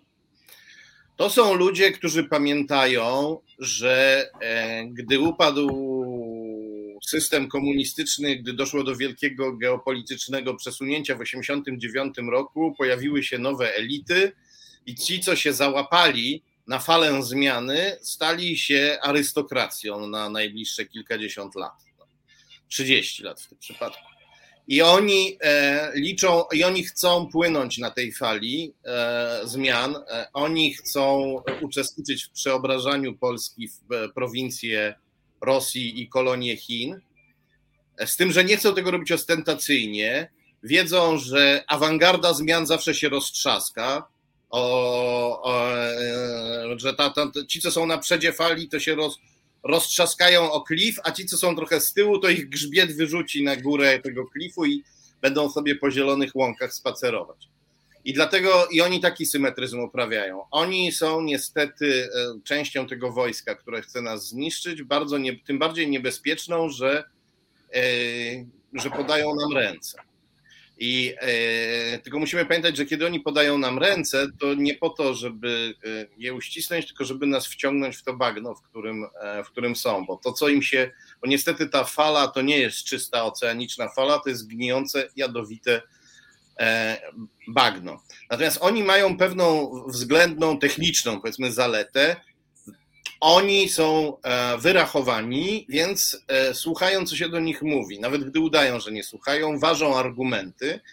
I ja myślę, że w ich duszy jest taki e, strach, że Rosja, która wspiera te populistyczne zmiany i rozbijanie Polski i Europy, że Rosja się może skończyć jako mocarstwo ze względu na to, że świat odejdzie od paliw kopalnych że nagle możliwości Rosji się bardzo skurczą i im trzeba mówić, człowieku, inwestując e, w tę formację wschodnią w Polsce, w Europie i na świecie, no możesz się nieźle człowieku przejechać. myślę, że to jest jakiś argument, który może do nich dotrzeć. Nawet jak będą sobie zatykać uszy, mówić, nie, nie, to teorie spiskowe, ja nie mam nic wspólnego z Rosją, PiS nie ma nic wspólnego z Rosją, Rosja nie ma nic wspólnego z Rosją, to jednak słuchają, co się do nich mówi. Bata, jak, jakie jest Twoje mm, stanowisko, jeśli chodzi o mm, to, o czym wielokrotnie już mówiliśmy w resecie obywatelskim, czyli taka um, awersja do tego, żeby patrzeć na działania PiSu w kontekście tego, że agenda działań pisowskich idealnie w wielu miejscach wpisuje się w agendę putinowskiej Rosji. To znaczy, do momentu, kiedy e, Jarosław Kaczyński na konferencji oficjalnie ogłosił swój sojusz, między innymi mm, z takim politykiem jak Matteo Salvini, który dumnie paraduje w koszulce z Władimirem Putinem, można było mieć jakiekolwiek wątpliwości. My ich z Tomaszem i, i wieloma innymi dziennikarzami nie mieliśmy. Ty też w Radio Nowy Świat e, poruszałaś ten temat. Dlaczego e, polska opinia publiczna nie ma jasnej informacji wskazującej na przesłanki każące zadać pytanie, dlaczego PiS wpisuje się w plany Władimira Władimirowicza Putina. Wiesz co, ja sobie myślę, że dla wielu ludzi to jest po prostu nie do ogarnięcia e, intelektualnie, ponieważ e, no, cały czas przez e, te 30 lat wydawało się, że kto jak kto, ale Lech Jarosław Kaczyński to jest taki człowiek, który walczy z komuną, w związku z czym z Rosją mu nie po drodze, z tą Rosją putinowską także jest mu nie po drodze, bo to też jest forma mm, totalitaryzmu, tak, tak to nazwijmy. No może przesadziłam trochę, ale chodzi o, o dyktaturę i jednowładztwo, jedno, jednowładztwo jednej partii. I wszystkim się wydawało, że nie, nie, nie, no ten człowiek nie, nie, nie może czegoś takiego robić. To jest w ogóle, to, to jest jakaś teza intelektualnie fałszywa. No ale pojawili się na szczęście tacy sygnaliści jak, jak Tomek czy Grzegorz Rzeczkowski, no, którzy czujnie zobaczyli, co się dzieje. No i na początku zauważcie, co się działo, to znaczy książki i artykuły Tomka były E, postponowane przez e, ludzi Prawa i Sprawiedliwości. E, Tomek był lekceważony, był, wymyślano jakieś dziwne historie na jego temat, no, żeby gdzieś właśnie te, te zauważone przez Tomka zachowania zniwelować i, i nie, nie dać im się dostać do mainstreamu. No, ale jak ktoś pomyśli i popatrzy na to, co się dzieje dookoła, się przyjrzy temu wyraźnie, no to, no, to widzi, jak ta, do czego ta polityka zmierza. A już w tej chwili to, to w ogóle jest po prostu czarno na białym, dużymi literami napisane więc nie ma co e, przed tym tematem uciekać. Natomiast no, to, to jest trochę tak, że e, Tomek ulepił kulkę ze śniegu, e, ale dopóki inni tej kulki nie zaczęli toczyć i ona nie zaczęła narastać i nie dało się z niej ulepić bałwana, to wszyscy mówili, a dobra, kulka ze śniegu, no poczekamy, no, jak ten bałwan będzie, jak już będzie ta zima, to wtedy o tym powiemy, bo to często też jest tak, że wydawcy tak mówią, że jak reporter zgłasza temat, mówi mu, no jest taki plan, żeby coś, to wtedy wydawca mówi, a nie, to poczekajmy, aż zrobi się to coś, nie będziemy mówili o, o, planach, będziemy mówili o tym, jak się coś stanie, będziemy mówili o faktach. No i wiesz, no, ta kula zaczęła się już toczyć i w tej chwili no, toczy się w tempie piorunującym i właściwie za chwilę nas przygniecie, mówiąc krótko. E, jeszcze prosił, prosiłbym Cię, Beato, żebyś odniosła się do takich komentarzy, e, które pojawiają się, bo Ty wielokrotnie przecież prowadziłaś rozmowy na żywo, to jest e, Twoja specjalizacja, nie tylko byłaś przez lata prowadzącą wydarzenia, ale też prowadziłaś setki rozmów w studiu. I tutaj pojawił się taki komentarz, że symetryzm to jest stawianie, to jest posadzenie dwóch stron sporu e, naprzeciw siebie i niech się naparzają. Wielokrotnie o tak. tym rozmawialiśmy. Wszystkim tak. polecam rozmowy e, z Batą Grabarczyk, które prowadziłem e, w Katarzis, bo mówiłaś o tym bardzo wyraźnie, dlaczego Twoim zdaniem to nie jest dziennikarstwo i dlaczego to nie służy informowaniu opinii publicznej i tłumaczeniu rzeczywistości opinii publicznej, do czego przecież, y, czemu ma służyć dziennikarstwo. Dziennikarstwo ma służyć dochodzeniu do prawdy, natomiast y, posadzenie naprzeciwko... Prawdy. Dochodzeniu prawdy, tak. Natomiast nie ma służyć temu, że podbija się emocje społeczne, a takie posadzenie dwóch facetów, którzy będą mieli dwie, dwie sztachety i jak na weselu nad ranem u wujka będą się okładali tymi sztachetami, czy na imieninach u wujka, na weselu jakiejś tam, jakiegoś, jakiejś kuzynki, no to, to do niczego nie prowadzi. To znaczy te dyskusje telewizyjne, które od dłuższego czasu są w studiach prowadzone, właśnie one podnoszą tylko emocje. Co za tym idzie, podnoszą oglądalność, no bo emocje to jest, no to jest tak jak w starożytnym Rzymie chleba i igrzysk, tak? To to są te igrzyska. Natomiast z tego nie wynika żadna, nie wyciąga się z tego żadnych wniosków. Znaczy, nie ma, to, to jest pusta dyskusja. Dyskusja, w której ścierają się różne poglądy i z tego można wyciągnąć jakieś wnioski, wyciągnąć, e, wyciągnąć swoją, swoją opinię czy swoją prawdę, to tak, to, to jest publicystyka. Natomiast Natomiast no, okładanie się tylko po to, żeby się e, okładać, niczego absolutnie nie wnosi, właśnie poza podnoszeniem e, e, słupków oglądalności i poza nabijaniem kabzy właścicielom mediów. No i to też jest problem. To znaczy, problemem jest to, że media w którymś momencie przestały pełnić misję, choćby nie wiem, jak to brzmiało górnolotnie, natomiast stały się elementem biznesu.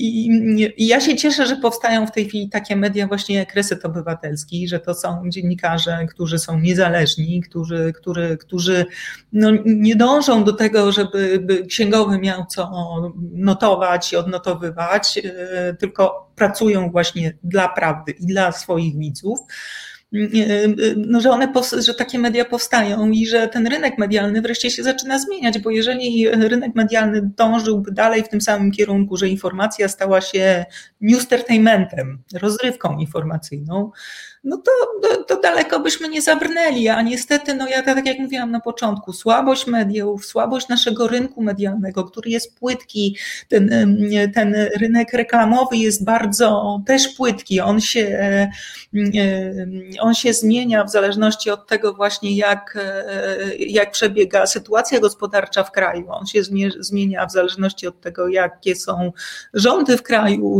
i to nie pozwala na to, żeby media czuły się stabilne stabilnie. Zresztą mówmy się, przykład TVN-u i polityzacji tej sprawy z, z koncesją też nie wpływa dobrze na to, żeby media czuły się stabilnie. Więc dopóki media nie są stabilne na rynku i nie muszą się martwić o to, że muszą zarobić Bóg wie jakie pieniądze, żeby się utrzymać, no to nie ma szansy na to, żeby, e, żeby po pierwsze nie było symetryzmu, po drugie e, no nie było takiego, no takiego heheszkowania, zabawiania ludzi informacją, udawania, że pewne rzeczy się nie dzieją, no bo to jest pewnie komuś tam niewygodne, nieruszania pewnych, znaczy pewne tematy są też niedotykane, bo się okaże, a to nasz reklamodawca, albo a to kumpel tam, nie wiem, prezesa, wiceprezesa, pociotek znajomego ze strony babki i tak dalej, i tak dalej. No, niezależność mediów, trochę jest tak jak z artystami, tak? Artysta głodny jest wiarygodny i dziennikarz głodny czasami też jest bardziej wiarygodny niż ten dziennikarz, który, e, który jest syty i w obronie tej swojej e, sytości i tej swojej pozycji będzie robił wszystko, byleby no, w mieszku nie zabrakło pieniędzy, no co tu dużo kryć. Chociaż no, jakby rozumiem, no, ludzie muszą utrzymać e, rodziny, a w mediach oprócz tych gwiazd wielkich, no zarabia się po prostu marne pieniądze. Ale czy to nie jest trochę tak, że mm, jest gorzej nawet niż e, mówisz? Bo to nie jest tak, że takie dyskusje do niczego nie prowadzą. One prowadzą do tego, że się przyzwyczajamy do tego mm, stanu e, powoli e, gotującej się w garnku żaby. Bo wydaje się, że jedni drugich są warci, generalnie nie można nic zmienić, bo jedni kradli, inni też kradną. O PiSie jeszcze do niedawno mówiło się, że kradnie może i kradnie, ale się podzieli, tak? Tomku, ty mówiłeś w ostatnim programie, polecam wszystkim dochodzenie prawdy poniedziałkowe i rozmowę z Marciną Dumą, z Marcinem Dumą, gdzie komentowałeś ostatnie publikacje Partia i Spółki, cykl przygotowany przez 50 dziennikarzy, drobiazgowe rozrysowanie różnych powiązań i różnych grup, które wprowadzali do spółek Skarbu Państwa pisowscy bonzowie, a także e, politycy koalicyjni ze Zjednoczonej Prawicy i zwracałeś uwagę na to, że sama, e, sam ten cykl, mimo ewidentnie wielkiej pracy, w który, która została włożona w jego przygotowanie, nie obudzi w żaden sposób wyborców. Dlaczego i jak jest, jaka jest Twoja recepta na to, czy też e, zachęta dla innych dziennikarzy, a także internautów, mm, żeby spojrzeć na tę sprawę nieco inaczej? Tomku. No, e, nasze media są e, w sytuacji, którą najlepiej opisuje takie ludowe porzekadło. Mówi się, że ktoś e, e drzewa e, widział, a lasu nie widział. Takie są nasze media i niestety one też taką wizję podają swoim, e, swoim odbiorcom. E, koledzy tutaj z Gazety Wyborczej, e, Onetu i Radia Z wykonali ogromną pracę, żeby choć odrobinę te wszystkie afery i cały ten nepotyzm zebrać w jedną całość, syntetyzować. Ale to nadal jest e, jednorazowy news, który przemknie, przeleci po nieboskłonie naszych mediów i zniknie, bo następnego dnia czy jeszcze tego samego dnia wyjdzie minister Kamiński i pokaże stosunek seksualny z krową, a następnego dnia Grzegorz Braun znowu będzie e, skakał po Sejmie bez maseczki, go wyrzucą i wszyscy się będą tym ekscytować. Bo niestety e, media komercyjne E, uległy swojemu e, wrogowi, jakim są media społecznościowe, nie wszystkie, ale te typu Facebook, Twitter, czyli stały się taką nakładką na media społecznościowe, które i żyją w rytmie mediów społecznościowych, czyli nieustannie muszą e, dostarczać jakichś nowych fajerwerków, mikrofajerwerków, no bo jak codziennie jest 100 fajerwerków, to każdy z tych fajerwerków staje się tak naprawdę malutką iskierką, wrażenia, wrażenia nie robi. I e, one są w tym szaleństwie, ale żeby, ale żeby przetrwać, e, walczą o kliknięcia. E, walczą o kliknięcia z mediami społecznościowymi, do których się zmusiły, do, których się musiały upodobnić. E, e, związały się z tym swoim wrogiem na, na śmierć i życie i to jeszcze bardziej komercjalizuje, to, czyli to jeszcze bardziej pogarsza, pogłębia to, o czym mówiła Beata Grabarczyk. Te media są tak komercyjne i tak nastawione na, jak to się mówi, clickbaity, na, e, na właśnie przemykające szybko po ekranie mikrosensacje, ponieważ one, one nie są bogate. One walczą o przetrwanie. I e, czy dziennikarz powinien być głodny? Tu się pojawia pytanie. E, no niestety wielu tych ludzi, którzy tworzą te clickbaity, tworzą te media, ci młodzi, ambitni ludzie, o których mówiła Beata Grabarczyk, oni są głodni. Albo im głód zagraża w oczy. Ja myślę, że e, ja bym przeformułował tę zasadę, że nie, dziennikarz nie powinien być głodny, tylko dziennikarz powinien wiedzieć, że w momencie, w którym zacznie kłamać, natychmiast stanie się głodny. I my taki model mediów w resecie obywatelskim tworzymy, bo my żyjemy e, z datków zaangażowanych e, odbiorców. Oni chcą od nas e, faktów sprawdzonych, potwierdzonych i oni chcą od nas myśli, czyli przemyślanych opinii, komentarzy, analiz, opartych na tych, na tych faktach nasi odbiorcy e, nie chcą, e, żebyśmy im pokazywali na przykład e, po raz 50 Grzegorza Brauna bez maseczki, bo my ich informujemy w taki sposób, że już po paru audycjach o Braunie mają na jego temat wystarczającą ilość informacji, żeby wyrobić sobie, żeby wyrobić sobie opinię. E, nasi widzowie chcą prawdy i chcą e, poważnych informacji. My budujemy media obywatelskie, które na swój sposób też, można powiedzieć, są komercyjne, no bo też zarabiamy pieniądze, tylko zarabiamy je wracając do podstawowej funkcji mediów, jaką było po prostu informowanie o sprawach ważnych, informowanie, które jest nie tylko, tak jak mówiła Beata, tym, że ktoś tam sobie coś mówi, innym, ktoś inny mówi coś innego i nic z tego nie wynika. My te informacje musimy rzetelnie obrobić, czyli w sposób analityczny, czyli pokazując, co jest w tych informacjach ważniejsze, co jest mniej ważne, budując hierarchię, pokazując e, e, między nimi zależności, zbieżności, E, sprzeczności, to jak one się do siebie nawzajem odnoszą.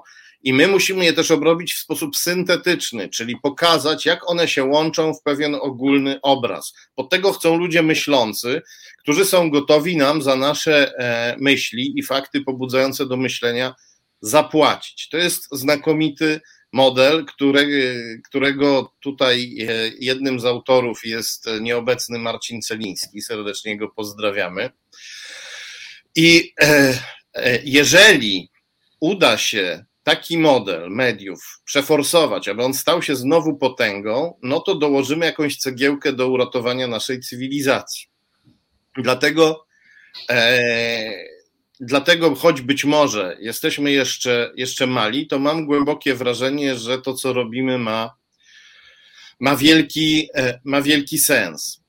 Niestety tego w tej chwili najbardziej ludziom brakuje, tego, tej dużej opowieści, tej, e, przy czym ja nie lubię słowa opowieści, powiedzmy wizji czy e, obrazu ogólnego. Media nie budują ogólnego obrazu.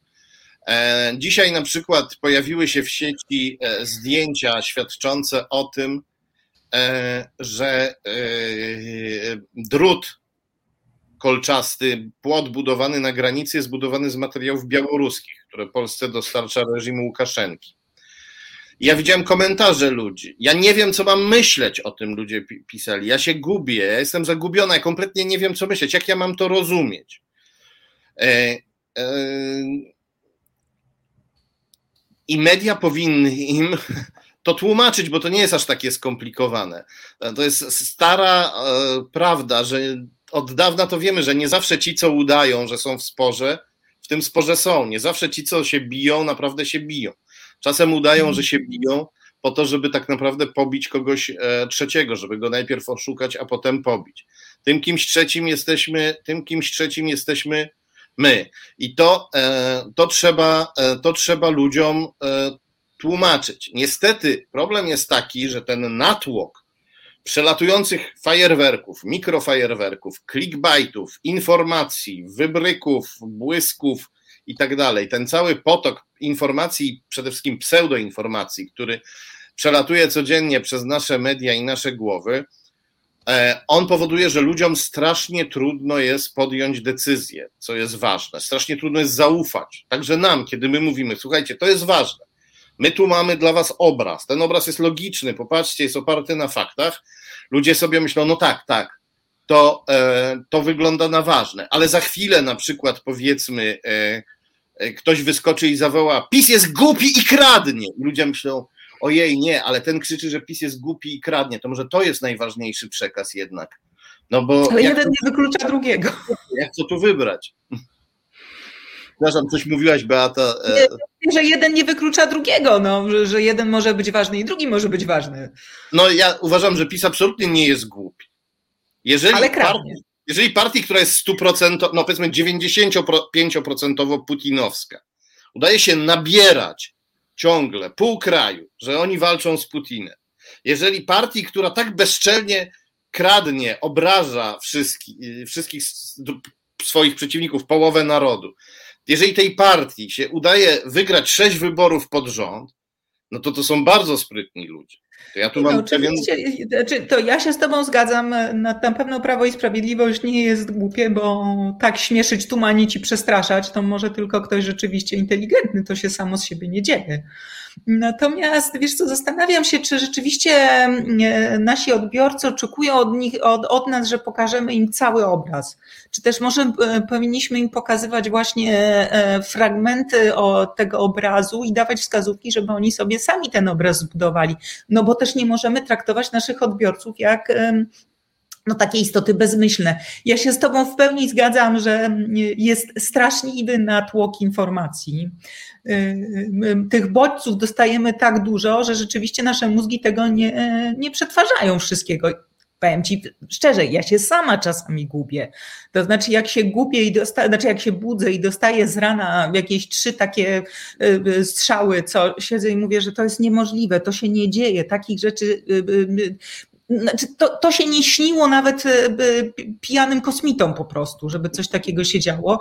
Więc ja się też czuję momentami zagubiona, tak? I muszę przetrawić to, aż, e, aż znajdę tę, tę, tę nitkę, która jest e, najważniejsza. No ale no, też myślę, że trzeba dać szansę, szansę ludziom, żeby, żeby sobie ten obraz cały zbudowali. Natomiast chodzi o to rzeczywiście, żeby mówić prawdę. I jeszcze jedna rzecz adwocem, bo ty powiedziałeś tam w którymś momencie, że musimy doprowadzić doprowadzić do tego, żeby media, które nie mówią prawdy, były głodne. Niestety mamy dokładnie odwrotną sytuację w tej chwili. To znaczy, popatrz na telewizję publiczną. Oni mówią po prostu nieprawdę, oni łżą, to, to, to już to oni nawet nie owijają w bawełnę, że, e, że robią propagandę i łżą, a jednak żyją jak pączki w maśle, ponieważ są elementem układu pewnego polityczno-społecznego. I o to chodzi, żeby media nie były żadnym elementem e, układu. To znaczy urodziny Mazurka tak, z politykami raczej nie. Zróbmy chwilę, chwilę przerwy jeszcze i wrócimy do tej rozmowy. Bardzo dużo komentarzy pojawiło się na naszym forum. Chciałbym się też do nich odnieść. Także poprosimy naszego drugiego realizatora Piotra o to, żeby dał nam chwilę oddechu i już zaraz do Was wracamy. A ja przypominam wszystkim link do naszej zrzutki na, realiza na realizację podstawowych funkcji e, resetu, którą nam właśnie jeszcze przypomni e, drogi e, realizator, czyli mm, zrzutka.pl ukośnik z, ukośnik reset obywatelski, zrzutka.pl, ukośnik z, ukośnik reset obywatelski, a teraz chwila muzyki i już do Was wracamy na grande finale. To jest Reset Obywatelski. Tworzymy go razem. Dołącz do nas na YouTube, Facebooku i Twitterze. Dobry wieczór, to jest Katarzis e, na kanale Reset Obywatelski. Wracamy do rozmowy z naszymi gośćmi. Beata Grabarczyk, Radio Nowy Świat i Tomasz Piątek są z nami, a ja prosiłbym Was, żebyśmy na koniec e, podsumowali to, e, co dzieje się teraz ze strony propagandy rządowej, czyli ta obrzydliwa konferencja, na której pokazywano między innymi stosunek seksualny z koniem, e, jak się okazało, co też jest mm, na marginesie nam kompromitujące, bo jeżeli e, nawet sam czcigodny mm, koordynator do spraw służb specjalnych prezentuje konia jako krowę, to już samo w sobie jest no, kompromitujące, ale powiedzcie mi przede wszystkim, E, mam już dzisiaj świadomość, że te e, różne prezentowane materiały były powszechnie dostępne w sieci e, i tylko ich skumulowanie i pokazanie jako zbitkę, szczególnie zbitkę z uchodźcami, w których telefonach miało być znalezione, a co do tego można mieć wątpliwości, bo ta władza okłamywała nas wielokrotnie. No, po pierwsze, jest to ewidentny fałsz i tylko narracja, która ma trafić trafić za pośrednictwem propagandy do Polaków, a po drugie no, powinna wywołać zapewne zamierzony efekt u odbiorców. Beata, jak ty podchodzisz do tej konferencji i czemu ona ma służyć? Bo nasi, wszyscy, nie tylko nasi, nasi są akurat tutaj e, wyjątkiem potwierdzającym regułę, ale większość odbiorców nie ma takiej pamięci, która by pozwoliła przypomnieć sobie o tym, co e, ekipa rządząca, Prawo i Sprawiedliwość, e, próbuje nam wkodować niejako przy myśleniu o uchodźcach. Beato. Znaczy tak, po pierwsze e, ta konferencja to był totalny skandal, no po prostu totalny. Nawet jeżeli w jakimkolwiek telefonie znalezione by zostały takie zdjęcia, to ministrowie rządu Najjaśniejszej Rzeczpospolitej nie mają prawa pokazywać tego typu rzeczy w niekodowanej telewizji, w porze, kiedy to mogą oglądać wszyscy. Ja dzisiaj na Twitterze przeczytałam, że e, ośmiolatki sobie te zdjęcia pokazują w swoich telefonach i e, nie do końca nawet wiedząc o co chodzi, e, podśmiewują się, jakie to rzeczy pokazują ministrowie i jak oburzają się ich rodzice na to, mm, że tego typu rzeczy zostały pokazane. Znaczy, to, to jest poziom rynsztoka. I właściwie nie powinnam się dziwić, że robią to ludzie, którzy spreparowali także dowody przeciwko Andrzejowi Leperowi po to, żeby go wyrzucić z koalicji, za co zresztą w pierwszej instancji Maciej Wąsik i Mariusz Kamiński zostali skazani, ale pan prezydent ich ułaskawił, zdjął ten ciężar z sądu. Więc, więc niby nie powinno mnie to dziwić, natomiast mam wrażenie, że przekroczyliśmy absolutną granicę przyzwoitości i mam nadzieję, e, że panowie przefajnowali. To znaczy, to jest, to Woody Allen kiedyś powiedział, że złoto dobro tylko w nadmiarze. Znaczy, przesadzili z tym i mam nadzieję, że wielu ludzi po prostu uzna, że było to tak obrzydliwe, że nawet nie sposób się, nawet będąc wielkim wyznawcą Prawa i Sprawiedliwości, z tego typu praktykami zgadzać. To po pierwsze. Po drugie, po co oni to zrobili? No zrobili to oczywiście po to, żeby podnieść sobie słupki. I ja się bardziej zastanawiam, po co chcą te słupki podnosić teraz, bo to y, nieustająco wskazuje na to, że będzie jakaś, y, albo będzie jakaś próba, nie wiem, zamachu stanu, albo będzie próba przeprowadzenia wcześniejszych wyborów, tylko znowu, jak y, jeżeli rzeczywiście zostanie wprowadzony na kolejne 60 dni stan wyjątkowy na tej, w tej strefie przygranicznej, to znaczy, że w ciągu pięciu miesięcy te wybory się nie odbędą, bo 90 dni po 60 dniach e, od zakończenia stanu wyjątkowego nie można, znaczy inaczej, po 60 dniach skończy się stan wyjątkowy, czyli po dwóch miesiącach i, i trzy miesiące po zakończeniu stanu wyjątkowego nie można zrobić wyborów. Czyli wybory byłyby, jeżeli już, to byłyby na wiosnę. Może o to chodzi, żeby no, tak wywindować te, te, te, te słupki e, e, poparcia, no żeby, nie wiem, no żeby zrobić te wybory wcześniejsze, żeby prezes był zadowolony. To nie, ja nie, nie czuję tego tropu. Znaczy nie, nie do końca wiem, po co te słupki są Prawu i Sprawiedliwości potrzebne, a może chodzi o to, żeby mówić, no tak, przyjechał Tusk, ale Tusk nic nie dał, my jesteśmy silni, bo jesteśmy tutaj zwarci i gotowi. Jak jest źle w polityce, to, to stara prawda, jak jest źle w polityce, to trzeba sobie wywołać jakąś wojnę. No i panowie wywołują sobie wojnę. Cały czas nie rozumiem e, takiej narracji. Jeżeli ci uchodźcy e, wejdą do Polski, to zdestabilizują w Polsce sytuację. Znaczy, co zrobią? Bo ja nie wiem, co to znaczy. Znaczy, nikt nie zapytał dalej polityków, co to znaczy. Zdestabilizują. Uu, no to jest tak, to, to jest bardzo mocne słowo, znaczy tu będzie się źle działo. Ale w jaki sposób mieliby to zrobić? Nawet jak tych e, ludzi będzie tam 5 tysięcy. No, wjadą do Polski i wyjadą, bo przecież nie, nie zatrzymają się w kraju, który ich poniewiera na granicy w taki sposób, że tam umierają 16-letni e, e, nastolatkowie, czy teraz wysyłają na, na ten chłód, e, na brak jedzenia, brak opieki, brak dachu nad głową. Dzieci, no widzieliśmy te dzieci, które zostały sfotografowane przed siedzibą Straży Granicznej. Tam były no, dzieciaki kilkuletnie i, i, i te dzieci i ci rodzice bali się wejść do siedziby e, Straży Granicznej, bo się bali polskich pograniczników. No to jeżeli tak wygląda polska, polskie, polski szacunek dla munduru, e, że naszego munduru ludzie zaczynają się bać, bo są wywożeni po prostu na granicę po to, żeby siedzieli w piachu, w bagnie tonęli i, e, i żeby byli pod lufami z jednej i z drugiej strony, no to ja bardzo dziękuję. No i w związku z tym no, Państwo sobie robią taką wojnę, która jest nikomu do niczego niepotrzebna, która do niczego absolutnie nie prowadzi i która niczego nie zmienia, po to, żeby uzyskać jakieś korzyści polityczne. Te korzyści polityczne równa się wzrost e, e, zaufania do prawa i sprawiedliwości. I teraz pytanie moje brzmi: po co? Żeby wprowadzić ten polski ład? Żeby więcej, żeby zmobilizować nie tylko wyborców, ale zmobilizować na przykład część posłów i posłanek, którzy zaczęli wątpić w geniusz prezesa? Może to o to chodzi. Może chodzi o to, żeby była większość w Sejmie. Bo zauważcie, dzisiaj, nie wiem, czy to już było głosowane, czy dopiero będzie, bo wieczorem to miało być, ma być głosowany właśnie ten wniosek o y, wprowadzenie dodatkowych 60 dni stanu wyjątkowego, ale zanim ten wniosek będzie przegłosowany, to Prawo i Sprawiedliwość chce zmienić regulamin Sejmu tak, żeby ten wniosek łatwiej było uchwalić. Y, to znaczy, że nie mają tej większości. Znaczy, to coś tam się dzieje pod, y, podskórnie. Te maile, które wychodzą, są. Już, już Tomku cię wpuszczam. Nie, nie, Te mówię maile... tylko, że już, przepchnę, już przepchnęli, już przepchnęli. a Terlecki biegał po Sejmie i straszył posłów PiS, że jak nie zagłosują za, to będą przyspieszone wybory.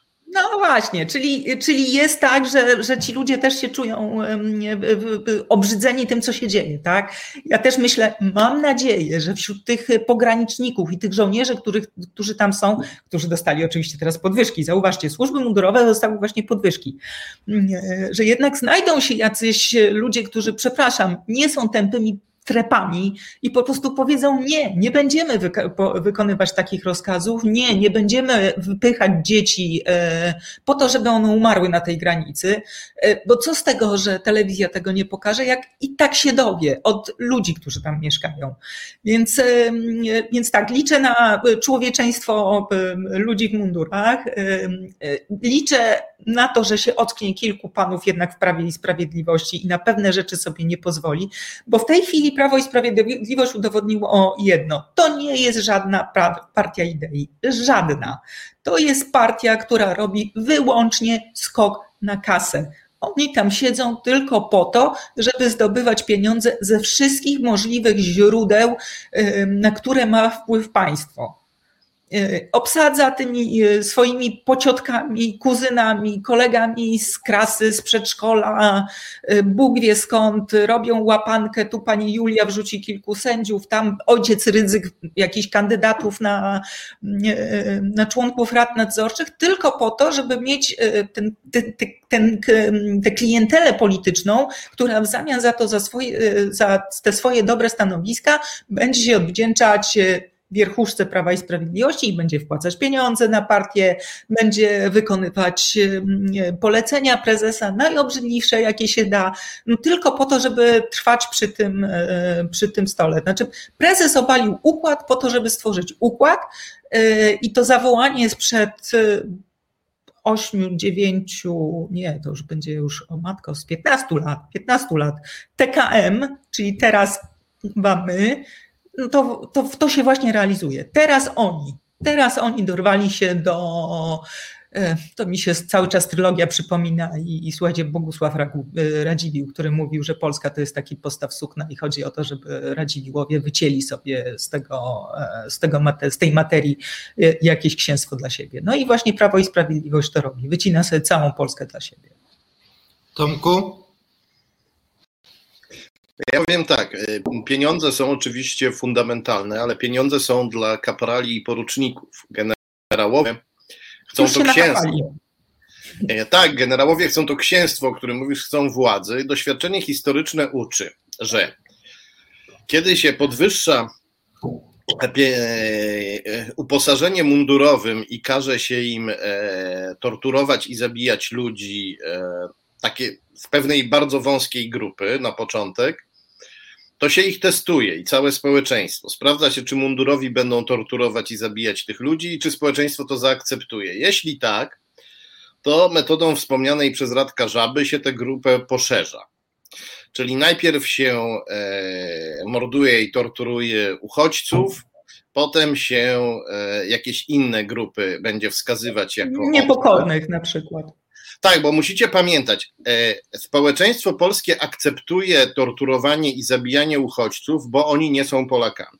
Ale równocześnie od e, lat ta władza wmawia e, społeczeństwu, że my, przeciwnicy PiS, nie jesteśmy Polakami. Nie jesteśmy prawdziwymi Polakami, jesteśmy agentami. Patriotami nie, nie jesteśmy.